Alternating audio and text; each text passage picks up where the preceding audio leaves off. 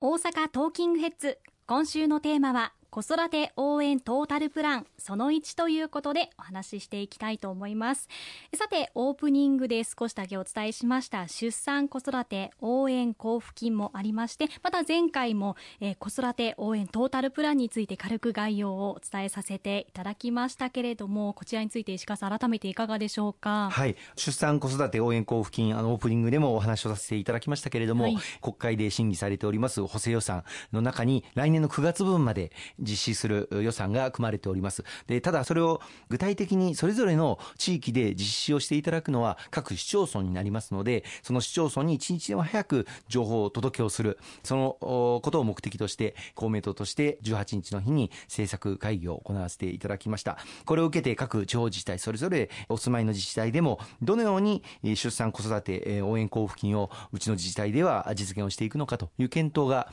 すでにスタートしています。自治体によってはですね、例例えばあの大阪の吹田市なんかでは、2万円分の子育てに必要となるクーポン券を発行する事業をすでに始めていただいてまして、そはい、そのクーポン券を使って、例えば家事支援なんかに使っていただくことが可能なんですけれども、はい、それぞれ自治体ごとに既存の事業を行っている自治体もあります。これらの既存の事業をどう生かして、さらに拡充していくのかといったような、それぞれ自治体ごとの創意工夫も必要になってきますので、各自治体ごとにあの検討していただいているということにあります。で、それ以外の子育てに関するあらゆる施策をしっかり応援していくための子育て応援トータルプラン、公明党として発表させていただきましたので、一つ一つ前に向かって進めていきたいと思っております。はい。公明党では2006年消費社会トータルプラン、えー、こちらありましてそこから今今回子育て応援トータルプランになっているということなんですけれども、まあ、かなり以前から少子化解消に取り組み続けているということですよね。そうですね。あの2006年に策定させていただいた消費社会トータルプランの中では、まあ、仕事と家庭の両立などによって生活を犠牲にすることなく働くことができるような働き方改革ですとかあるいは教育の無償化これを推し進めることによって子育てへの負担を過重にしないような支え方といった2つの柱をもとに様々な施策を盛り込ませていただきました。まあ、その後、この約15年かけて、まあ、働き改革も随分前進をして、女性の働きやすい社会、女性が活躍する社会というものを構築を一歩一歩進めておりまして、随分と女性の方の働く環境、まあ、保育所の整備も含めですね、整えることができたんではないかというふうに思っております。以前は M 字カーブと言いまして、はい、女性のまあ横軸を年齢にして、縦軸を就労人数にしますと、大体やはり20代後半から30代で結婚された後、女性の就労される方の人口というのは減っていく。そして子育てが終わるとまた仕事に疲れて就労人口が上がる。で、その後落ちるという、まあ M 字カーブと言われることがよく言われておりました。ね、で、この結婚して育児になったからといって仕事を諦めなければならない。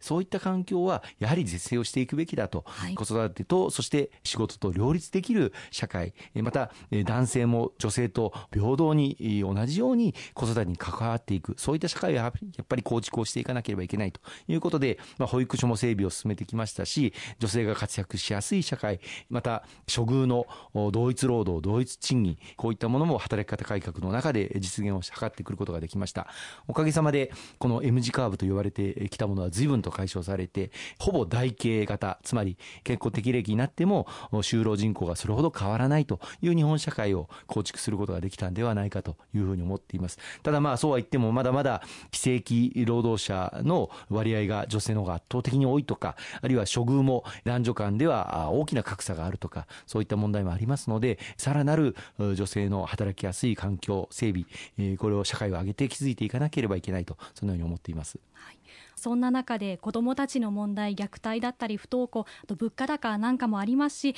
子育て支援まだまだ一層手厚くしていかないといけない部分っていうのも感じるということですかね。そうですねあの、まあ、人口減少が進んでいる中で本当はあのもう一人もう二人子どもを産み育てたかったという希望、はい、希望出生率というふうに言いますけれどもこれがだいたい1.8なのに対して実際に子どもを産み育てた出生率は1.4ぐらいだから希望が叶ってないんですよね、うん、日本は。は、やはりこの希望が叶ってない、で、そのことの理由をアンケート調査の中で聞くと、やはり子育て、あるいは教育に非常に、えー、日本では経済的な負担が多いということから、子供を産み育てることを諦めてしまわれている方が多い。まあ、このことが、まあ、少子化、また人口減少に歯止めがかからない、あの、大きな要因になっておりますので、この子育て、また教育にかかる経済的負担をできる限り軽減をしていくという流れは今後とも進めていかなければいけないと、そのように思っています。まあ、そういう意味でも今回実現をした出産子育て応援交付金、妊娠、そして出産時それぞれ5万円ずつの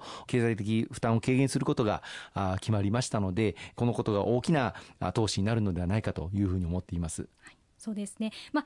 ちょっと難しいなと思うのは子供を希望するかどうかっていうのは個人の自由そこは改めてその考えないといけないと思いますしただ一方でやはり少子化が進めば進むほど社会の持続性に影響を与えるこれはやはり問題だっていうことですよね。そうですね。あのどこまで行っても当然、えー、希望を叶えるための、今回の子育て応援トータルプランです。例えばあの結婚をするにあたって住宅を本当は購入したいけれども購入することがなかなか難しい。しいといった、そういった若い方々のお悩みの声もあります。政府では結婚時に必要な住宅資金などを経済的に支援する結婚新生活支援事業というものがあるんですが、対象の所得要件が400万円未満という方々だけですので、まあ、これをもう少し拡充できないかとかですね、はい、あるいは選択的夫婦別氏制度、結婚されると、まあ、男性か女性のどちらかの性に統一をしなければならない今の社会で、大半がまあ女性の方が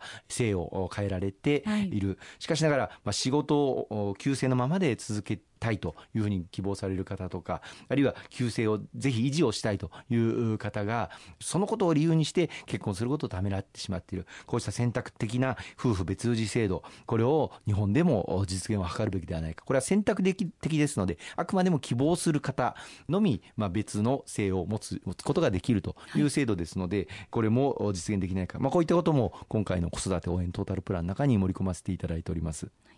えしかもこの少子化問題っていうのは日本だけでもなくて結構各国これは課題になっていることですし特に欧米諸国なんかも昔から少子化問題にも取り組んできていますしそのあたり日本と比べても進んでいる制度を持っている国もありますよね。やはりあのこの子育て、また教育に投資をしている国は、そういった少子化を乗り越えることがあのできてきています。まあ、ドイツとかフランスも以前はあの非常に出生率が下がっていたんですけれども、日本に比べて多くの行政の予算を、まあ、子育て、あるいは教育に投じたことで、出生率を回復させ、また人口減少を克服する方向に舵を切ることができました。まあ、欧米諸国と比べて日本は子育て、また教育にかける予算の割合が極めて低いといいうのが以前からのあの課題でありますので、ここをぜひとも突破をしていきたいというふうに思い、そのための一助として、今回の子育て応援トータルプラン、しっかり実現できるように全力を挙げていきたいと思っています。わかりました、えー、この後も後半引き続きお伝えしていきます。